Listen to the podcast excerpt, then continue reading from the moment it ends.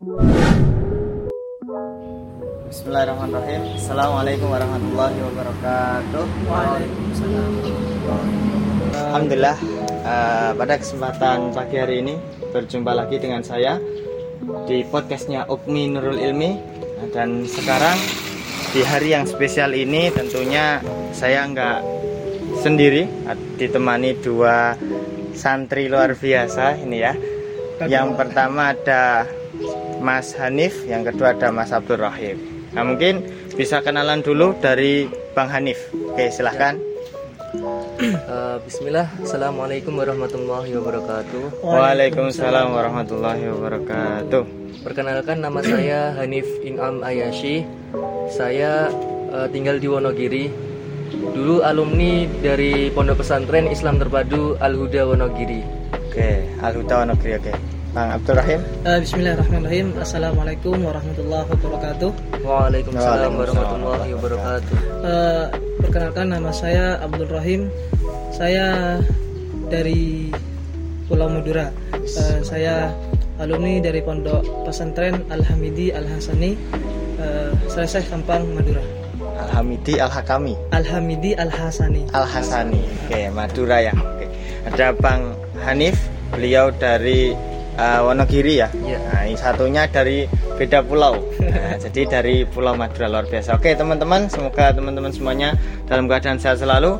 Pada kesempatan kali ini tentunya kita akan uh, mengupas sedikit banyak tentang kehidupan santri tentunya di zaman yang sekarang ini, zaman milenial, gitu ya. Oke, yang pertama ke Mas Hanif dulu deh, ke Bang Hanif. Dulu mondok itu kapan sih? Gitu. Pertama kali mondok, terus tadi katanya alumni ya, berarti sekarang udah nggak mondok gitu ya. Itu kapan tuh mondoknya? Pondoknya saya dari lulus SD, jadi dari SMP sampai SMA 6 tahun. Oh, 6 tahun di Pondok Al Huda. Iya. Oh, masya Allah. Oke, kalau Bang Rahim Saya juga dari lulus SD sekitar tahun 2010 10 sampai lulus SM SMA terus ngabdi 2 tahun. Jadi kurang lebih 8 tahun. 8 tahun. Ada belajar 6 tahun, pengabdian 2 tahun gitu ya.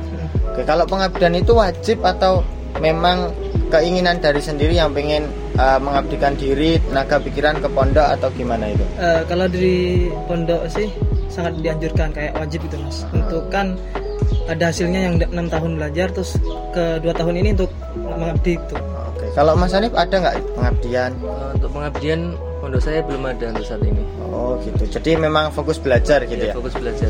Kalau belajarnya sendiri itu di sana apakah kalau pondok kan setahu saya karena saya juga bukan uh, belum pernah mondok, belum pernah yang jadi namanya santri santri ulung gitu ya, belum Iya. pernah gitu. Kalau dulu pesantri ya santri pesantren kilat barangkali kayak gitu. Iya. Nah, ini teman-teman semuanya juga pernah gitu ya jadi santri dua atau tiga hari di barangkali SMA atau SMP-nya masing-masing gitu ya. Nah, ini kita beda ceritanya. Kalau ini kan santri memang betul-betul santri yang pernah belajar 6 tahun tadi ya Mas Hanif. Itu belajar apa aja di pondok? Kalau pondok saya dulu itu eh, lebih ke tahfidnya, jadi pondok tahfid, Oh, bukan pondok tahfid. pondok kitab gitu. Jadi lebih menekankan kepada tahfidnya. Jadi, Hafalan gitu ya? hafalan, hafalan. Jadi SMP itu minimal hafal 3 juz Oke. lulus. Kalau SMA minimal hafalnya 5 juz. 5 juz. Berarti total minimal SMP SMA 8 juz. Iya. Oke. Itu syarat lulus atau memang target yang misal nih, misal saya nggak sampai 8 juz, itu tetap bisa lulus atau memang harus hafal 8 juz baru bisa lulus? Eh, kalau tidak hafal 8 juz nanti tidak dapat sertifikatnya. Oh gitu, tapi tetap bisa lulus ya? Bisa lulus. Oke, mantap. Kalau Bang Abdul Rahim, gimana nih belajar apa di pondok dulu? kalau dari pondok saya belajar kitab sangat apa terkhusus kepada kitab-kitab kayak kitab fikih kitab balaghah kitab nahu sorof gitu mas Oke, mantap. kalau untuk tahfidnya belum ada masih nunggu alumni yang ada eh, target tahfid itu berarti memang fokusnya ke kitab. Ah. Oh, kitab yang Arab gundul-gundul ah gitu ya. gundul-gundul itu Wes. kitab kuning Mantap. Oke oke oke, Insya Allah gitu ya. Oke, tapi sekarang berdua memang sudah tidak di pondok pesantren ya. Mm-mm. Kalau sekarang kesibukan Mas Hanif, Kalau sekarang eh, kuliah dan kuliah. jadi marbot di masjid. Oke Dekat sekarang. kampus. Oke, jadi ngabdinya di Marbot. Iya. Oke, mantap ini. Kalau Sabtul Saya ya sama kuliah sama biru walidan lah Oh, dikit-dikit. Heeh. Oke, bantu orang tua di rumah gitu. Heeh. Oke, tentunya selama enam tahun tadi Mas Hanif terus Bang Abdul Rahim malah 8 tahun tadi di pondok itu lama gitu ya luar biasa. Tentunya ini ya di pondok kan setahu saya itu mempunyai kalau bahasa anak pendidikan eh, kurikulum gitu ya. Nah, di mana kurikulum itu terlepas dari kurikulum nasional yang dibikin barangkali oleh Kemenak ataupun Kemendikbud gitu ya. Dia punya satu eh, kurikulum tersendiri untuk mengajarkan sebuah pendidikan di pondok tersebut. Kalau di tempatnya Mas Hanif apa ya bahasanya kultur gitu ya kebudayaan kebudayaan kebiasaan apa aja sih yang di pondok itu barangkali dari yang pagi kemudian sampai menjelang tidur itu kehidupannya seperti apa di pondoknya Bang Hanif Baik, eh, sedikit cerita ya. Jadi ketika bangun tidur itu jam 3, kami setiap asrama itu dijadwal. Jadi ada jadwal sholat tahajud per asrama. Jadi nanti dari organisasi pondoknya memimpin untuk sholat tahajud. Habis itu sholat subuh berjamaah. Setelah sholat subuh kami membaca al-maksurat atau zikir pagi. Setelah zikir pagi, eh, kira-kira kita tilawah sampai jam 5 lebih seperempat. Habis itu kita eh, makan, lalu kita masuk sekolah jam setengah tujuh.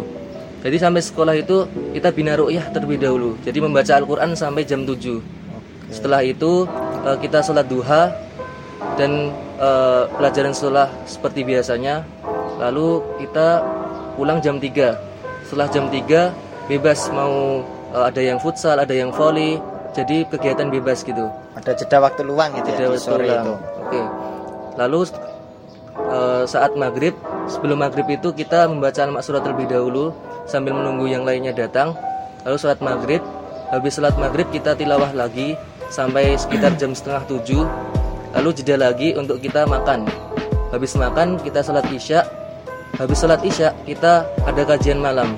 Jadi seperti eh, Senin misalnya ada Bulughul Maram, Selasa ada hadis arba'in, Rabu ada eh, kajian tentang Sirah Nabawiyah dan lainnya. Jadi seperti itu sampai jam 8 habis itu free lagi sampai eh, tidur malam begitu Mas. Oke, mantap. Berarti hampir ke setiap hariannya kayak gitu gitu ya. Iya. Memang udah terjadwal gitu ya. Tapi memang ada waktu luang yang di sore bisa dimanfaatkan dan tadi malam menjelang tidur gitu. ya. Iya. Jadi selain tafid ada kayak kajian-kajian juga di Iya, sana. kajian pondok. Itu juga ada eh, ujiannya nanti, ujian pondoknya. Jadi ketika siang kita ujian tulis, ujian sekolah, maka eh, malamnya nanti ada ujian pondoknya. Terus Gitu. ujiannya apa itu? Ujiannya ya materi yang disampaikan seperti hadis itu berarti ujiannya menghafalkan hadis. Terus sirah nabawiyah nanti ada ujian tulisnya juga. seperti itu. Pertanyaan-pertanyaan terkait sirah gitu ya. Iya. Mantap. Terus tadi kan memang fokusnya di hafalan ya. Hafalannya kapan terusan itu? Hafalannya eh, setiap waktu luang, setiap waktu ngaji tadi juga bisa dipakai untuk hafalan. Eh, dari sekolah pun ada jam tafidnya juga. Oh gitu. Oh ya ada pelajaran memang ada pelajaran umum juga terus emang dilebihkan ke di tafid juga. Iya, Mas. Oke, mantap. Oke, oke. Sekarang ke Bang Abdul nih. Oke. Gimana tuh kultur kebiasaan atau keseharian di pondok itu seperti apa? Kalau di pondok saya kan banyak tuh pondok-pondok di dekat rumah, tapi beda sama yang pondok saya. Eh, ya sama kayak Mas Hanif, kami bangun dari jam 3 eh, setelah itu para pengurus bergegas itu mem- membangunkan para santri gitu mas. Duk duk duk duk. Nah, bangun tahajud bangun tahajud. Setelah bangun tahajud kami ada yang sambil nunggu subuh ada yang baca wirid gitu wirid ratibul, isib nasor gitu. Terus sampai pikir gitu ya. Ya. Heeh, sampai subuh sampai subuh setelah setelah salat subuh kita juga baca wirid lagi mas. Wiridul latif isibul bahar eh, sama yasin sama selawat juga. Sampai itu sampai sekitar jam 4 gitu jam 5 setelah itu eh, kita mutolaah mutolaah eh, Al-Quran ngaji Al-Quran gitu. Sampai jam 6 setelah jam tilawah gitu. Heeh, Oh, per kelompok gitu per kelompok nanti bacanya Eh, setelah itu jam 6 udah jam sampai kan ada luang waktu luang dari jam 6 sampai jam 7 jam 7 itu ada yang ngisi dengan eh, sarapan ada yang yang riadoh olahraga gitu main futsal atau main bola. Nah, sampai jam 7 jam 7 kita itu wajib mandi kan persiapan untuk sekolah eh, formalnya. Nah, sampai jam setengah 8 baru kita masuk sekolah setelah itu sampai jam 12 jam 12 kan pulang gitu sekolah. Eh, istirahat dari jam 12 sampai setengah 2 baru kita sholat duhur. Oh gitu. Heeh. jadi sholatnya eh, ada jeda. Jadi dari sekolah dulu jam 12 terus pulang ada istirahat gitu mas. Istirahat untuk makan tidur gitu. Nanti setengah dua baru kita sholat berjamaah duhur Oke, terus? Eh, kan sambil menunggu teman-teman itu kita baca surat yasin. Mm-mm. kan banyak tuh teman-teman yang dat- datang-datang gitu. Eh, setelah baca surat yasin udah selesai baru eh, sholat.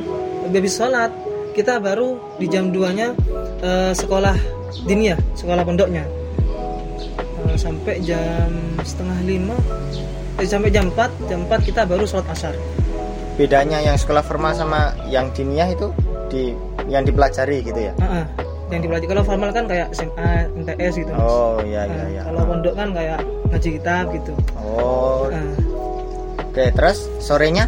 sorenya kan jam 4 sholat kita sholat asar setelah setengah lima setelah sholat asar ba- baru masuk lagi mas satu jam lagi Masuk sekolah diniyah tadi? ah, ah, 40 satu kali 45 menit gitu 45 menit Eh, sampai jam setengah jam 5 lah baru kita ada jeda lagi untuk istirahat ada yang makan sore-sore eh, sampai ada yang tantif gitu juga bersih-bersih gitu. Sampai jam 6 maghrib lah. Siap-siap. Eh, setelah sholat maghrib kita ada pembacaan maulid. Kalau hari Senin pe- pembacaan maulid. Eh, kalau hari Rabu baca kitab kitab apa namanya? Lupa.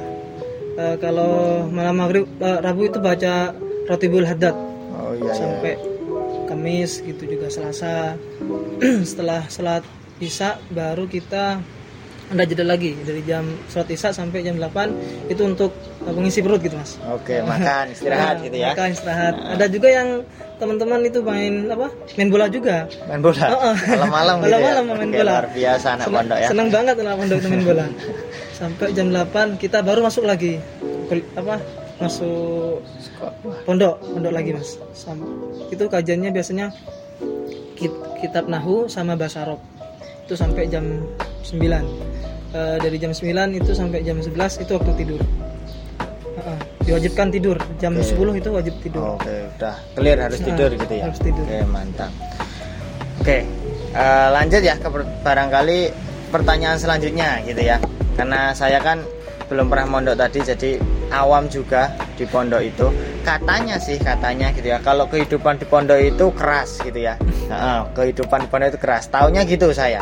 Lah itu apa emang betul sih? Klarifikasi ya ini ya. Di pondok itu memang keras yang dalam artian kalau ada apa ya bahasannya eh, santri gitu yang langgar aturan kemudian dihukum yang katanya keras tadi itu gimana kalau di pondoknya Bang Hanif Kalau pondok saya dulu kalau ada yang kabur gitu, ada yang kabur pacaran gitu, eh, apa ya hukumannya kena ikop digundul mas, oh digundul digundul.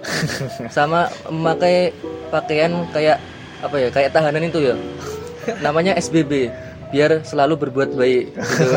Jadi ke mana-mana pakai itu, pakai apa ya kayak rompi gitu loh. Oke, Eh, mantap. Biar dia jerah gitu nggak melakukan itu lagi sama kalau dia pacaran gitu nanti di sidang. Eh, Hmm. Ikhwan sama akhwatnya diketemukan sama ustadznya lalu di sidang. Eh, kenapa melakukan seperti ini gitu? Dan nanti juga eh, mereka juga yang Ikhwan tadi pakai eh, kayak rompi itu yang akhwat pakai kerudung tapi yang apa ya tembel-tembelan gitu loh. Oh, iya, jadi iya. tiga hari mereka pakai itu harus pakai itu. Sekolah pun mereka pakai itu. Gitu. oke ada itu kejadian kayak gitu? Ada. Mas. Jangan-jangan ini. Enggak terdakwa oke alhamdulillah enggak ya? Enggak, Mas. oke. Oh itu ya. Terus ada lagi nggak yang hukuman yang barangkali unik kayak tadi? Ya, merokok gitu. Eh, mungkin kalau kayak suruh push up sit up gitu ada. Kalau telat ke masjid gitu suruh jongkok jalan jongkok dari asramanya sampai ke masjid gitu. Oke mantap. Luar biasa. Mungkin ini ya salah satu pendidikan karakter yang luar biasa dari pondok barangkali seperti itu ya. Beda dengan di eh, luar pondok barangkali yang banyak sekali apa ya anak-anak yang kemudian menyepelekan, melanggar tata tertib karena memang nggak ada yang kultur ataupun kebudayaan yang demikian tadi. Oke, selanjutnya nih kalau pondok yang di kampung di Madura, nah ini gimana ini? ada nggak kayak tadi sanksi yang unik gitu? tentu di setiap pondok itu pasti ada mas ya yang terkenal kan gundul itu Nah, kalau di pondok saya kalau pacaran gitu terus merokok itu pasti gundul Gundul gitu ya, Gundul. habis. habis Iya, habis. ngonyak mas kata, kata orang Madura ngonyak gitu polos Oke oke mantap. Aduh, Pernah? enggak lah Oh, alhamdulillah nggak pernah. Berarti santri yang baik gitu ya. alhamdulillah alhamdulillah Ada lagi yang selain digundul barangkali. ya kalau syarat gitu kata kata mas ini kabur dari pondok gitu sanksi berdiri di setelah ba'da maghrib berdiri gitu mas di depan anak-anak gitu sambil sambil nanti dipukul sama rotan Gue sama Rota. Eh, 10 kali Kalau kabur tadi ya, betul-betul dipukul. Heeh, plus plus botak biasanya plus botak juga Masya Allah, mantap ya. terus kalau telat jamaah gitu misalnya telat satu rakaat itu pukulannya dua dua kalau empat berarti delapan 8 bulan. Dikalikan dua ya. dikalikan dua Mantap banget ini ya. sampai merah nanti tanah Luar biasa. Ini yang mukul itu ya ustadznya. Apa Ah. sih bahasanya? asatid Oh asatid. Oke asatid. Jadi manggilnya ustad. Hmm, ustad. Ustad. Namanya asatid dipanggilnya ustad. Heeh, asatid kan bahasa Arab gitu Oke. ustad ustad gitu ustad ustad Oke oke gitu ya luar biasa ya. Nah ini keunikan di pondok barangkali jadi anak-anak pondok itu ya memang eh, terkenalnya anak-anak yang luar biasa karena ditempa dengan yang seperti tadi diceritakan ternyata memang demikian kalau di pondok gitu ya. Oke mantap. Terus kalau dari teman-teman nih dari Bang Hanif maupun Bang Abdul Rahim ada nggak sih? Mestinya ada ya karena enam tahun 8 tahun pengalaman yang begitu berkesan nih selama di pondok dari Bang Hanif. Eh, untuk pengalaman saya eh, sebuah kebersamaan gitu. Jadi kebersamaan di pondok ini tidak bisa didapatkan di luar pondok. Jadi eh, seperti ketika kita bangun tidur kita ketemunya si A. Kita ke sekolah ketemunya juga si A. Kita makan ketemunya si A. Jadi sebuah kebersamaan eh, di pondok ini eh, seperti sebuah ukhuwah yang erat yang sudah kita jalin. Jadi ini tidak bisa kita putuskan sampai saat ini. Dan juga eh, alhamdulillah ketika saya SMA saya diamanai di- eh, sebagai ketua organisasi santri ya. Ini sebuah pengalaman yang eh, menyenangkan sekali bagi saya karena saya bisa belajar bagaimana mengurusi santri-santri yang dari SMP sampai SMA. Jadi ketika OSIS itu kan hanya SMP, OSIS M- SMA juga. SMA. Tapi saya mengurusinya dari SMP sampai SMA dan ini sebuah pengalaman yang sangat luar biasa. Bisa berdiri di hadapan semua santri dan ini eh, sebuah kebanggaan tersendiri bagi saya eh, karena bisa mencapai di tingkat ini gitu. Luar biasa mantap. Tadi ceritakan ukhuwahnya ya yang luar biasa. Malah nggak bosan itu mas? Gak bosan. nggak bosan ya 8 tahun eh 6 tahun ya yang dilihat itu itu gitu ya nggak bosan ya barangkali luar biasanya anak-anak pesantren gitu ya oke terus tadi diceritakan juga pernah jadi ketua itu organisasi apa Organisasi santri. Memang yang ngurusi santri-santri gitu ya. santri-santri. kalau ada yang bermasalah atau Uh, kegiatan-kegiatan di santri pondok gitu ya yang ngurusi organisasi ini. Oke mantap. Kalau di barangkali di kampus kayak demanya gitu ya barangkali. Mantap. Kalau Bang Abdul Rahim nih ada pengalaman yang terkesan di pondok itu apa? yang serem atau enggak nih Ya terserah boleh ceritakan yang serem. Kok serem itu ya, pengalaman yang agak agak-agak lah agak-agak. agak banyak Oh. Eh, dulu kan bukan dulu ya ya pas waktu mondok kami kan dianjurkan eh, untuk menjual kalender gitu mas kan jadi Menjual? kalender Kalender. Oh Eh, kan tanggalan jadi, ya. tanggalan kan jadi setiap pondok kan membuat satu tanggalan gitu terus disebar loskan di pelosok Madura gitu Oh Mm-mm. berarti keluar memang ya. keluar jadi setiap sam- Dijual atau Ah, dijual dijual sampai kami setelah kan ba'da apa jam 4 kan kami anu sekolahnya kan udah selesai. Baru berangkat sampai nanti jam 10 baru pulang. 10 malam? 10 malam. Keliling Madura ya? Keliling Madura itu pelosok pelosok mas. Luar biasa. Sampai pengalaman yang itu dari sana kan ada orangnya dari sini. Terus kita ketika saya ke sana kok nggak ada orang gitu? Oh gitu? Sampai pernah juga diboncengin sama makhluk itu juga. Wah luar biasa ya Madura ya. Serem juga nih. Ada orang tapi nggak ada orang gitu ya. Bukan satu dua kali itu agak lumayan. Terus untuk pengalaman yang sangat eh, berkesan ketika kita sudah diwisuda gitu mas. Ketika sudah lulus eh, selama 6 terus eh 8 tahun. Kan kami eh, sekolahnya kan mondoknya kan 6 tahun. tahun. terus dua tahunnya ini juga mondok juga Oh ngabdi plus mondok Oke. Kalau ini puncaknya di sini Eh, untuk jadi asatid gitu Pak Ustadz dua tahun baru kita diwisuda sama teman-teman oleh wisuda sama apa disudai oleh pak pengasuh gitu mas Eh, di sana sangat berkesan banget terharunya luar biasa ya Hmm. Biasa. Mantap Boleh menambahi mas saya? boleh. Jadi eh, di pondok saya dulu juga ada wisuda tahfidz namanya. Jadi ketika santri itu hafal 3 juz, maka eh, bisa ikut wisuda. Jadi kelipatan tiga, hafal 3 juz, 6 juz, eh, 9 juz sampai 30 juz. Jadi eh, sebuah kebanggaan sendiri bahwa ketika kita maju 3 juz, kita maju di hadapan orang tua kita. Jadi bagaimana orang tidak bangga ketika eh, orang tuanya tidak bangga ketika melihat anaknya maju. Eh, mereka menghafalkan Al-Qur'an 3 juz gitu. Jadi sampai eh, ketika sampai 30 juz, maka eh, mereka yang hafal 30 juz memberikan mahkota kepada kedua orang tuanya. Jadi ketika seperti mahkota eh, buatan gitu loh. Jadi maju gitu. Sama ketika eh, kelas 11 ada yang namanya safari dakwah.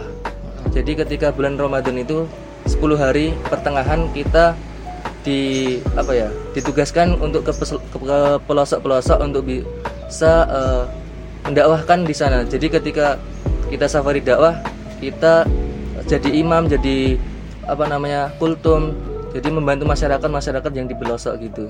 Mantap Jadi kalau dulu di pelosok Wonogiri berarti ya Nah, pelosok Wonogiri. Oke luar biasa ya luar biasa oke wah ini kalau bicara masalah kemudian hafalan Quran kemudian menjadikan orang tua mendapat kemuliaan tentunya. Wah ini gas nggak nggak nggak nggak nggak mau komen itu ya. Luar biasa pokoknya. Mungkin saya membayangkan yang belum pernah barangkali mondok kemudian belum pernah diwisuda sedemikian tadi membayangkan itu menjadi hal suatu yang sebagai seorang anak tentunya juga bangga gitu ya. Bersyukur bisa gimana ya bahasanya orang tua itu tentunya juga pastinya luar biasa bangganya kepada anak oke ini barangkali jadi motivasi buat saya khususnya dan teman-teman semuanya podcastnya Ukmi untuk tadi menghafal Quran tentunya. Walaupun nantinya tidak diwisuda kayak yang di pondok-pondok insya Allah nanti di surga uh, bakal mendapat tadi ya selayaknya mahkota gitu ya.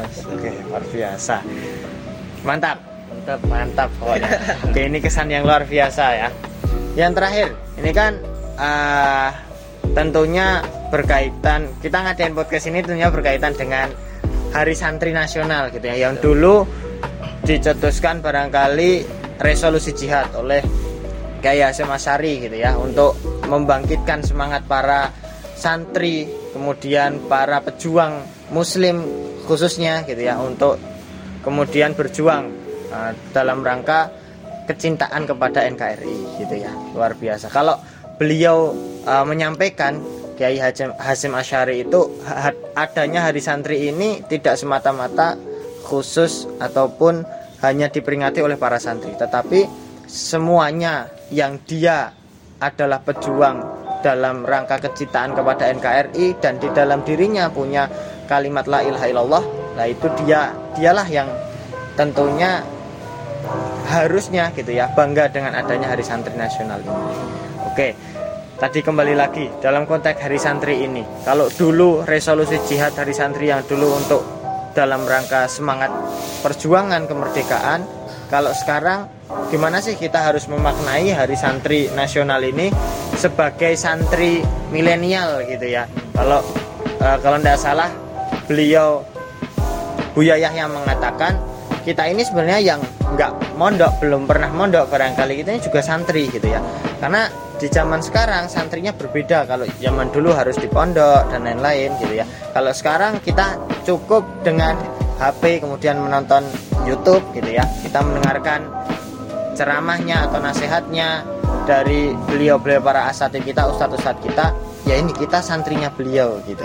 Nah ini bagaimana sih kita memaknai sebagai seorang santri milenial gitu ya dalam rangka Hari Santri Nasional. Sekarang dari Bang Rohim dulu ya barangkali. Mas Hanif dulu. Oh Mas Hanif dulu. Oke, kalau gitu Bang Hanif dulu. Gimana sih gitu? Jadi uh, bagaimana sih kita memaknai Hari Santri ini? Uh, khususnya yang pertama untuk para santri uh, sebagai semangat uh, kebaikan, gitu, sebagai menumbuhkan kecintaan kita bahwa kita itu adalah santri jadi bedanya santri zaman sekarang sama zaman dulu itu ketika bertemu dengan kiai, bertemu dengan syekh, itu mereka yang zaman dulu mereka uh, apa ya? Mereka meminta ilmu dari beliau-beliau. Tapi zaman sekarang itu kebanyakan ketika bertemu dengan ustadz-ustadz mereka malah ngajak selfie. ya, ya, ya. malah selfie gitu ya. Selfie yang diprioritaskan. Uh, Jadi tidak seperti itu teman-teman semua. Teman-teman santri jadi bagaimana kita uh, memaknai Hari Santri ini sebagai sebuah perwujudan rasa cinta kita kepada NKRI ini uh, bahwa kita semua uh, sebuah santri ini dulunya juga uh, berperan dalam uh, pertahanan NKRI ini. Barangkali seperti ini. Oke, mantap. Sekarang dari Bang Abdurrahim. Bingung, bingung, bingung. bingung. Oke, gimana kita sebagai santri zaman sekarang memaknai Hari Santri Nasional ini? Kita harus gimana nih?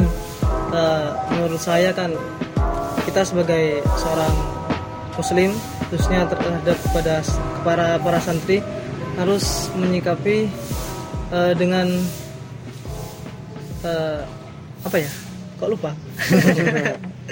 uh, intinya uh, belajarlah di di mana kalian belajar uh, jangan dolim gitu mas maksudnya ketika kita belajar ya harus belajar ketika kita di luar kayak pulangan gitu atau liburan pondok ya harus belajar juga jangan main HP terus. Kan banyak sekarang yang ketika mereka pulang dari pondok mereka melupakan aktivitas dari pondoknya gitu mas. Sekian itu mungkin. Oke. Saya menyimpulkan dari kedua teman-teman kita yang ada di sini tadi ya santri-santri ulung gitu ya. Jadi intinya adalah bagaimana kita tetap semangat dalam tolabul ilmi gitu ya intinya. Bagaimana kita memuliakan seorang ustadz bukan dengan cara kita mengajak selfie tadi kalau dicontohkan Bang Hanif ya, tapi bagaimana kita uh, senantiasa mengambil ilmu dari beliau kemudian tentunya menghormati takdim gitu ya bahasanya ya, ya. takdim kepada beliau.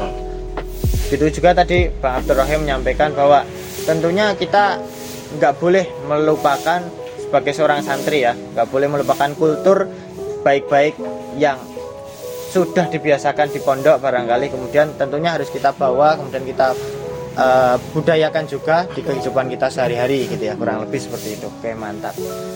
Oke terima kasih sekali atas uh, barangkali ngobrol obrolan kita pada pagi hari ini. Semoga sedikit banyak nanti bermanfaat untuk kita yang ada di sini khususnya dan tentunya teman-teman di podcastnya Ukmin Nurul Ilmi. Kita lanjut insya Allah kalau ada kesempatan untuk ngobrol-ngobrol bincang-bincang lagi di pertemuan berikutnya semoga sehat selalu kemudian uh, tentunya bisa istiqomah saya dan teman-teman semuanya istiqomah dalam kebaikan semua amin Cukup sekian dari kami. Kami undur diri bertiga. Banyak salah dan khilafahnya mana. Akhirul kalam. Assalamualaikum warahmatullahi wabarakatuh. Waalaikumsalam warahmatullahi wabarakatuh.